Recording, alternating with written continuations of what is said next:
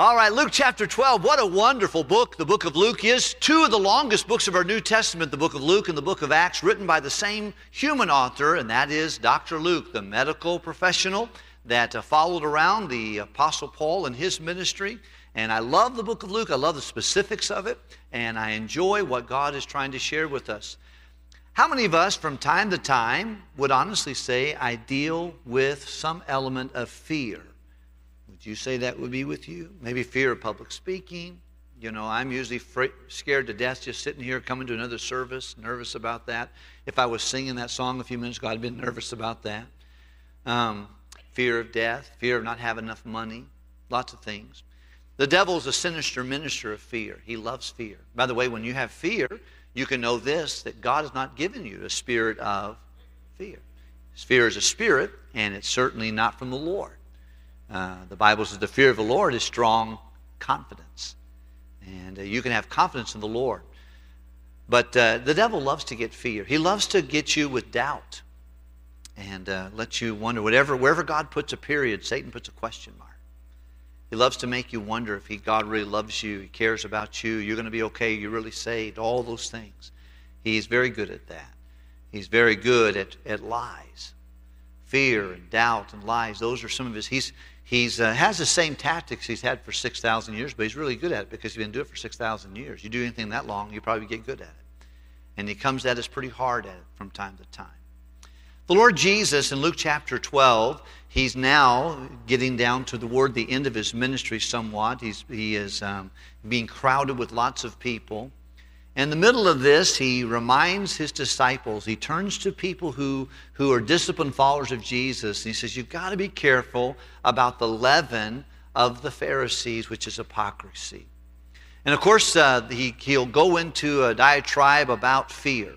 He also will talk about covetousness. Because I think probably all of us have these two weaknesses in our life. Uh, we're afraid. We're afraid of what's going to happen to our country, what's happened to our politics, what's going to happen to our situation, our health. All those things are natural things. And another issue we have is covetousness. In the first half of chapter 12, he's going to deal with that. He's going to talk about a divided heart later on. He's going to talk about a, a cold heart at the conclusion of the chapter. But the first half of this chapter of Luke, he tells us you got to watch out for fear. And you got to watch out for covetousness. And uh, one, of course, the hypocrisy of the Pharisees, leaven is kind of like yeast.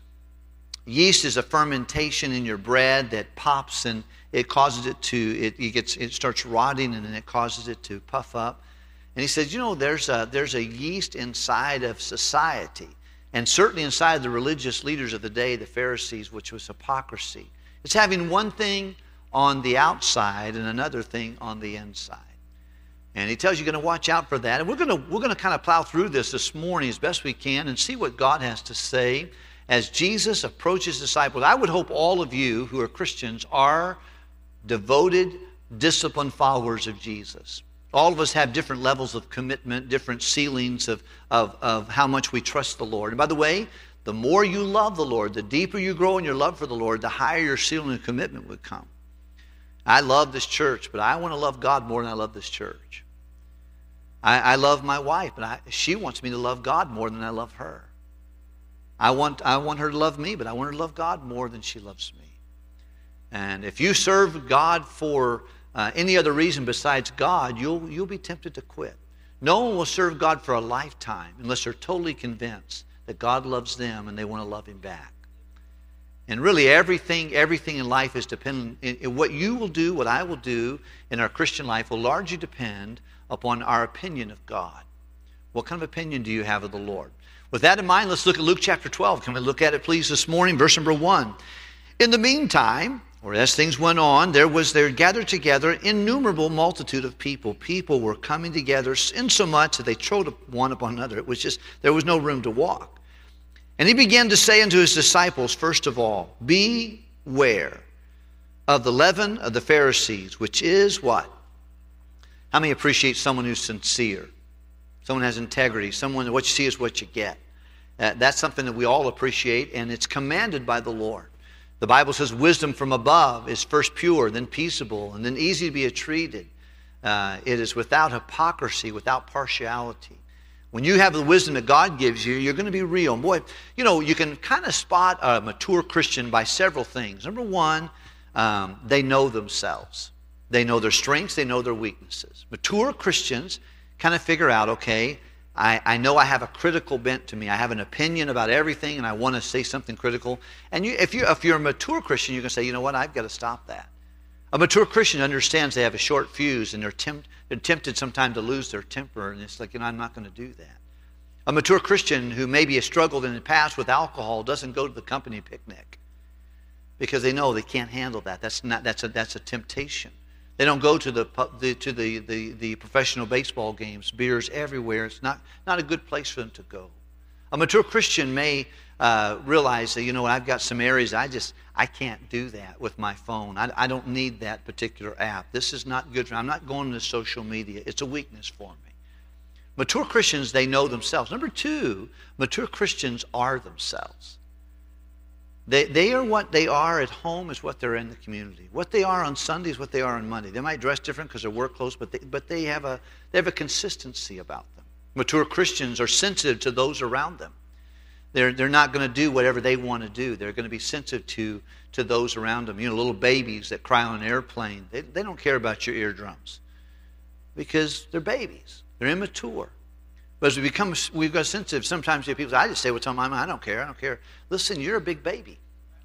You need to realize that mature Christians are sensitive to those. They're looking not every man on his own things, but every man also on the things of others.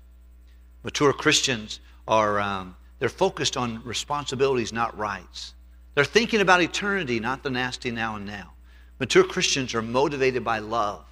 They have a contented spirit, but they are themselves. He said, Watch out. Don't be a fake. You know, the Bible says, Fathers, provoke not your children to wrath, but bring them up in the nurture and admonition of the Lord. And I've said this a hundred times, but probably very few things frustrate a child more than insincerity and hypocrisy in their leadership.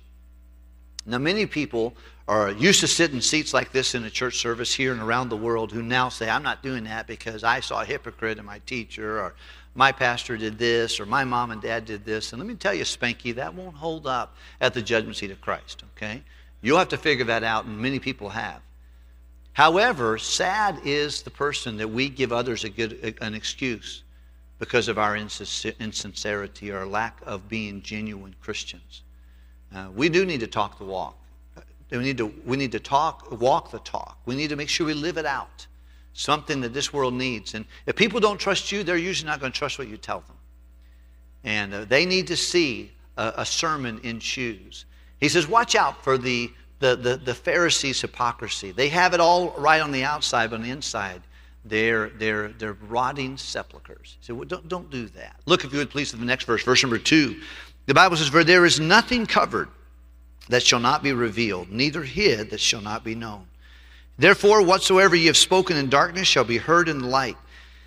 And uh, that which ye have, that uh, ye have spoken in the ear, in the closet, shall be proclaimed from the housetop. So God's got something going. He says, everything that you think you got covered up is not covered up.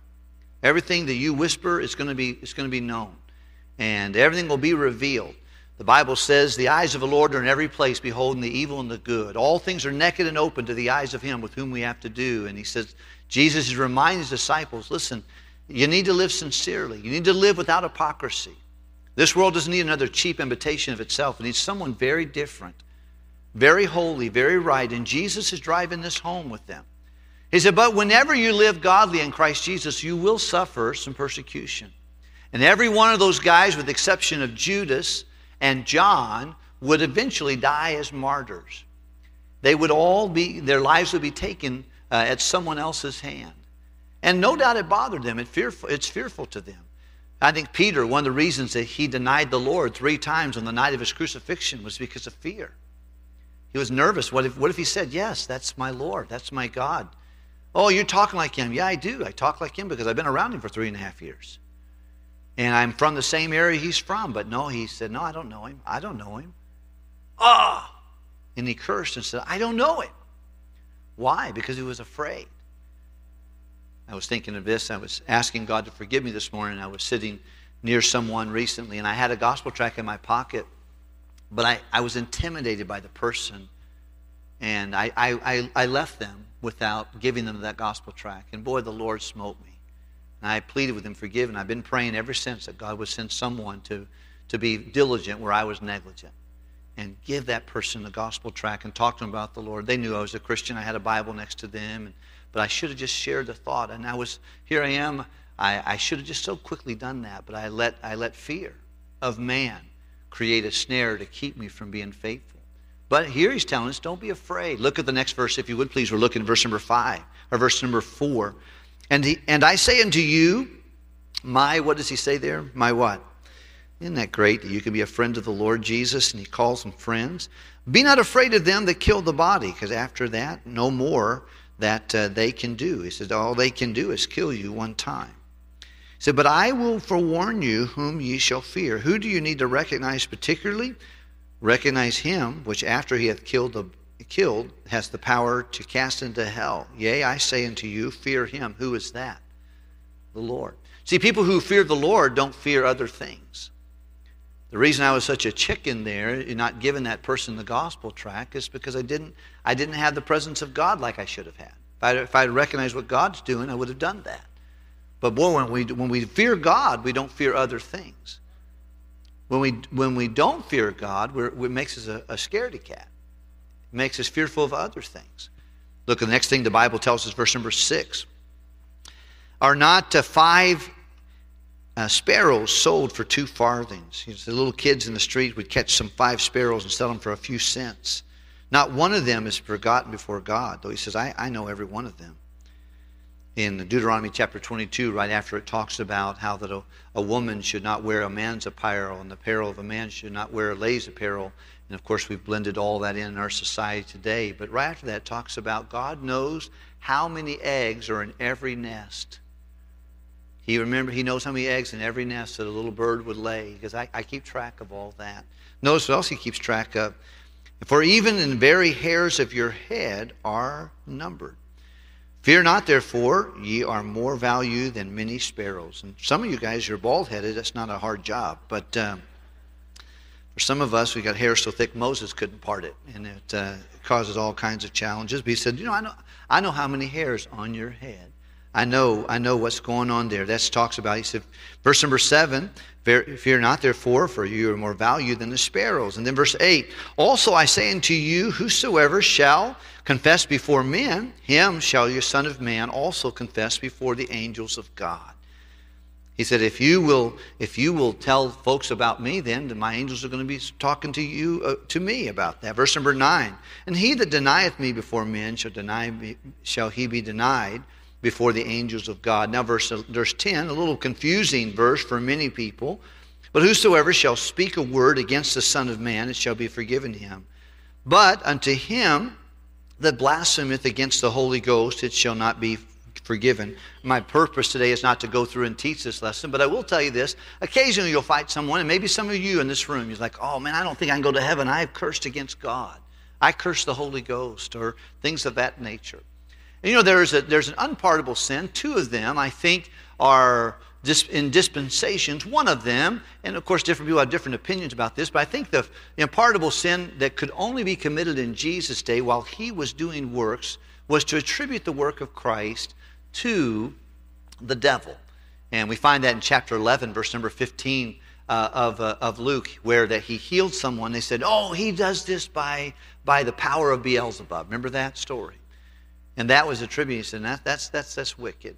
I think another dispensational um, unpardonable sin would be to, in the tribulation period, not in our time, but in the tribulation period, taking the mark of the beast would probably be an unpardonable sin. But I think the unpardonable sin in our day and time is when a man or woman is confronted with faith in Jesus Christ for salvation and they reject him. There's one sin that God cannot forgive, and that's the sin of unbelief. He said, If you believe not, yet I abide faithful. I cannot deny myself. I think if you're going to, if you're here today and you know you're not saved, and God has convinced you that you're a sinner, you deserve to go to hell, and you've not yet accepted Christ, you put, you're not going to put your faith in Him, there's not much God can do with that. And yet He is ready. Matter of fact, it's interesting in, in the book of the Revelation, chapter 21, uh, verse number 8, it says, These are the people that deserve to go to the lake of fire. And the first one is the fearful. The second is unbelieving. And then abominable, and then murderers, and whoremongers, and sorcerers, and, and idolaters, and, and all liars shall have their part in the lake which burns with fire and brimstone, which is the second death. The first two don't seem terribly serious, but they are serious. The fearful. Some people don't get saved because they're afraid. They're afraid of how it's going to affect their life, their future, their business, their finances, their, their family relationships. Some people don't get saved because they're just totally unbelieving. And that is one sin that God cannot forgive if you choose to reject Him. I think the unpardonable sin in a day's time is going to be a failure to when the Spirit of God continues to prompt you to believe and receive Jesus and you just rebuff Him. You blaspheme Him. You're not going to respond. See, everyone who gets saved, there's three factors in everyone who gets saved. Number one, they must hear the Word of God. Because faith cometh by hearing. So uh, this is so important that you understand this. You have someone say, Well, I'm, I'm Jewish, I'm Muslim, I'm an atheist, I'm an agnostic. Listen, ask them if you could show them what the Bible says. Because it's amazing the power of the gospel. Apostle Paul says, I'm not ashamed of the gospel of Christ, for it is the power of God. To everyone that believeth, I'm not the power of God, you're not the power of God, the church is not the power of God, the word of God is the power of God. And the gospel is.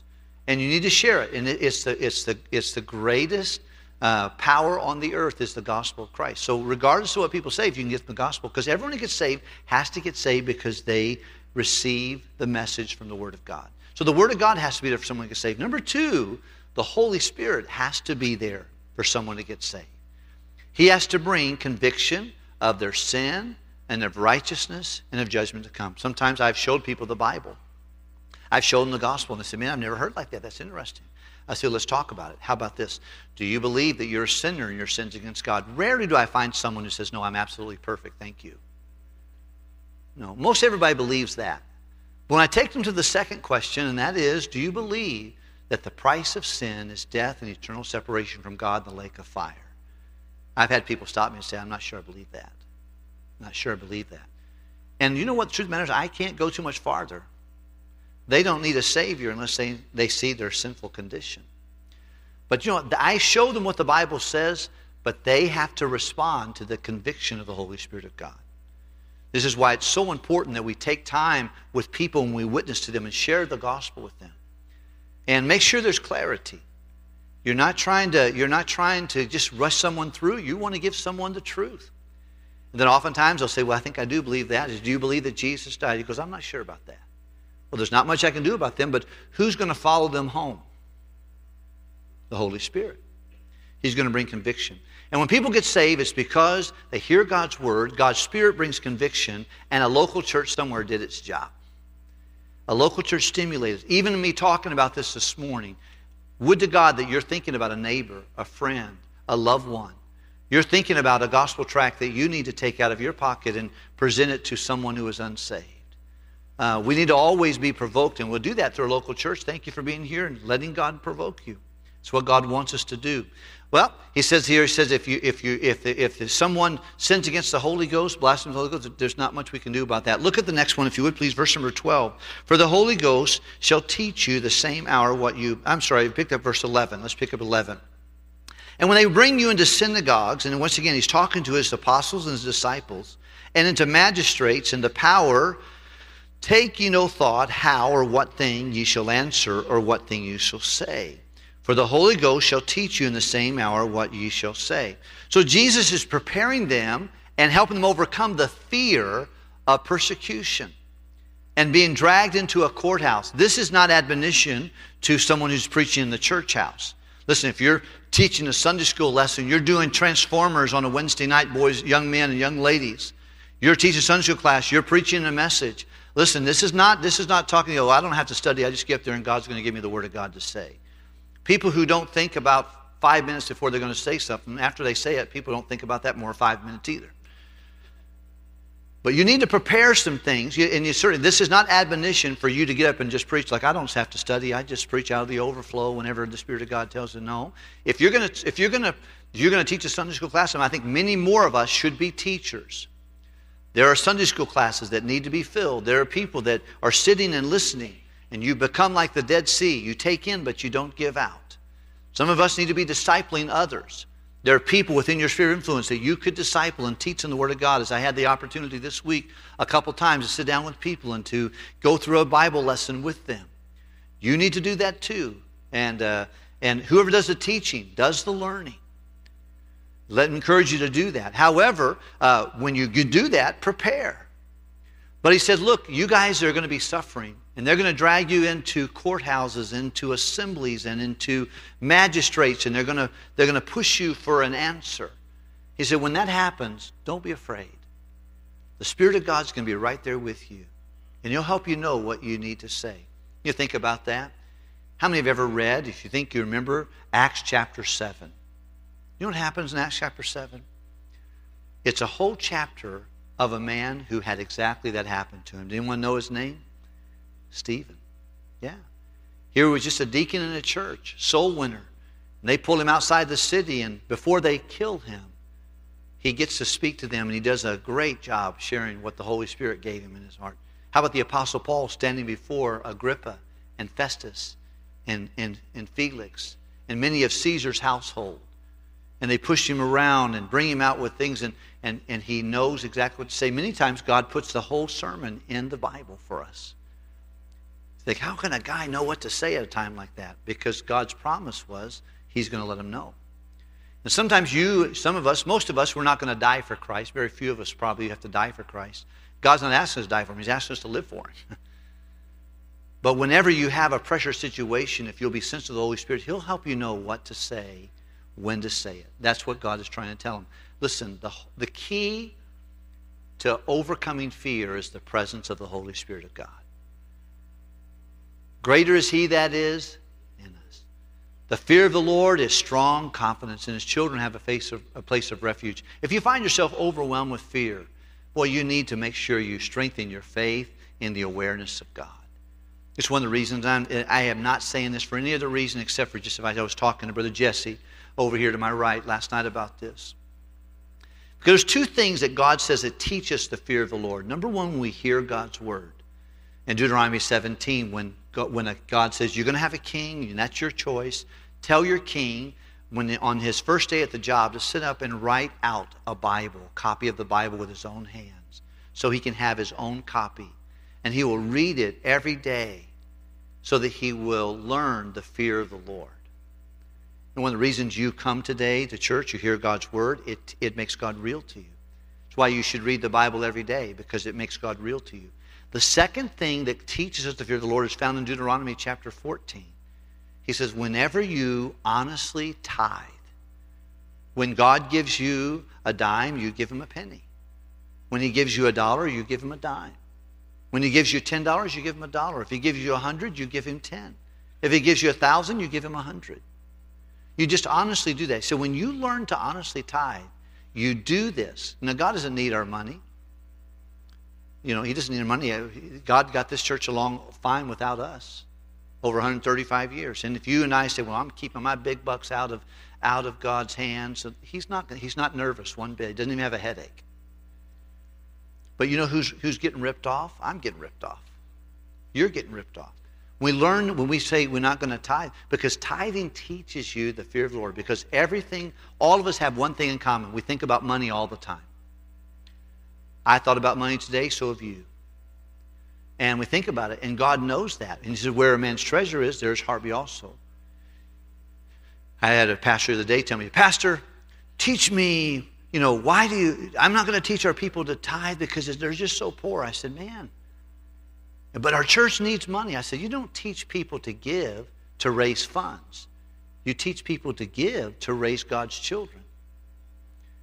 Tithing and giving is not God's way of raising funds. He doesn't need us. It's God's way of raising. Never will there be a good child for God who does not learn and submit to this simple principle. And then the, will, then the presence of God comes upon you. And when you have the presence of God, you have strong confidence. Because confidence does not come because of who you are, but who is with you.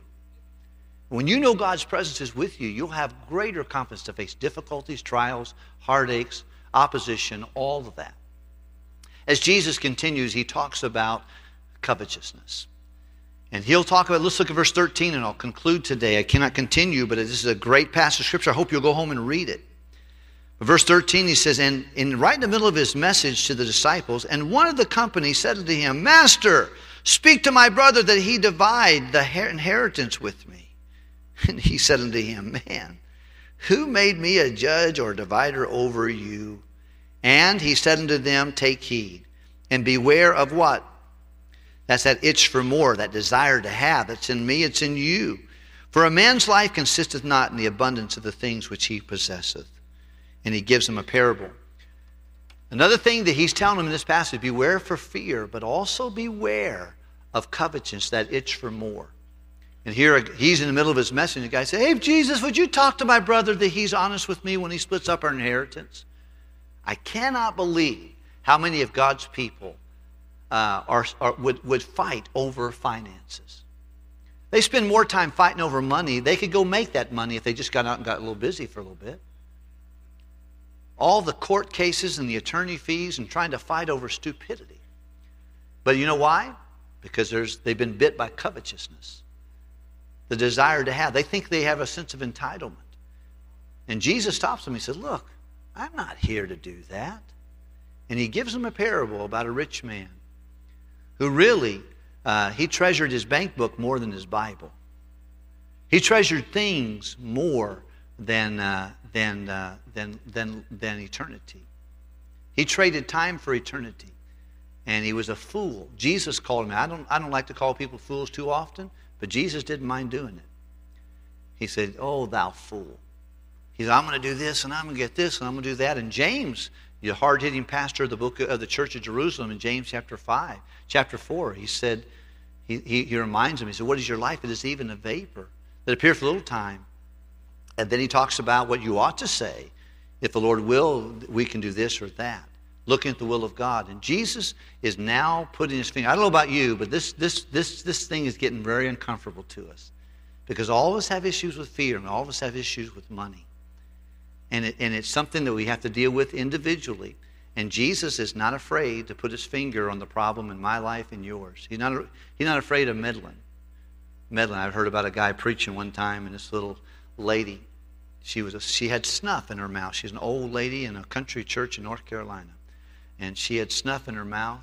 And uh, the preacher said, Man, I tell you what, you, some of you drinking, you know, you got to quit that. And she said, Preach it, preach it. Well, they talking about other, other sins, you know, gospel, preach it. And he said, and you people who are doing snuff. He goes, now hang on, preacher. Now you went from preaching to meddling, you know. You know, I'm glad that Jesus doesn't mind meddling with us. And I hope you'll read this chapter. We'll talk about it again another time. Let's pray together, can we?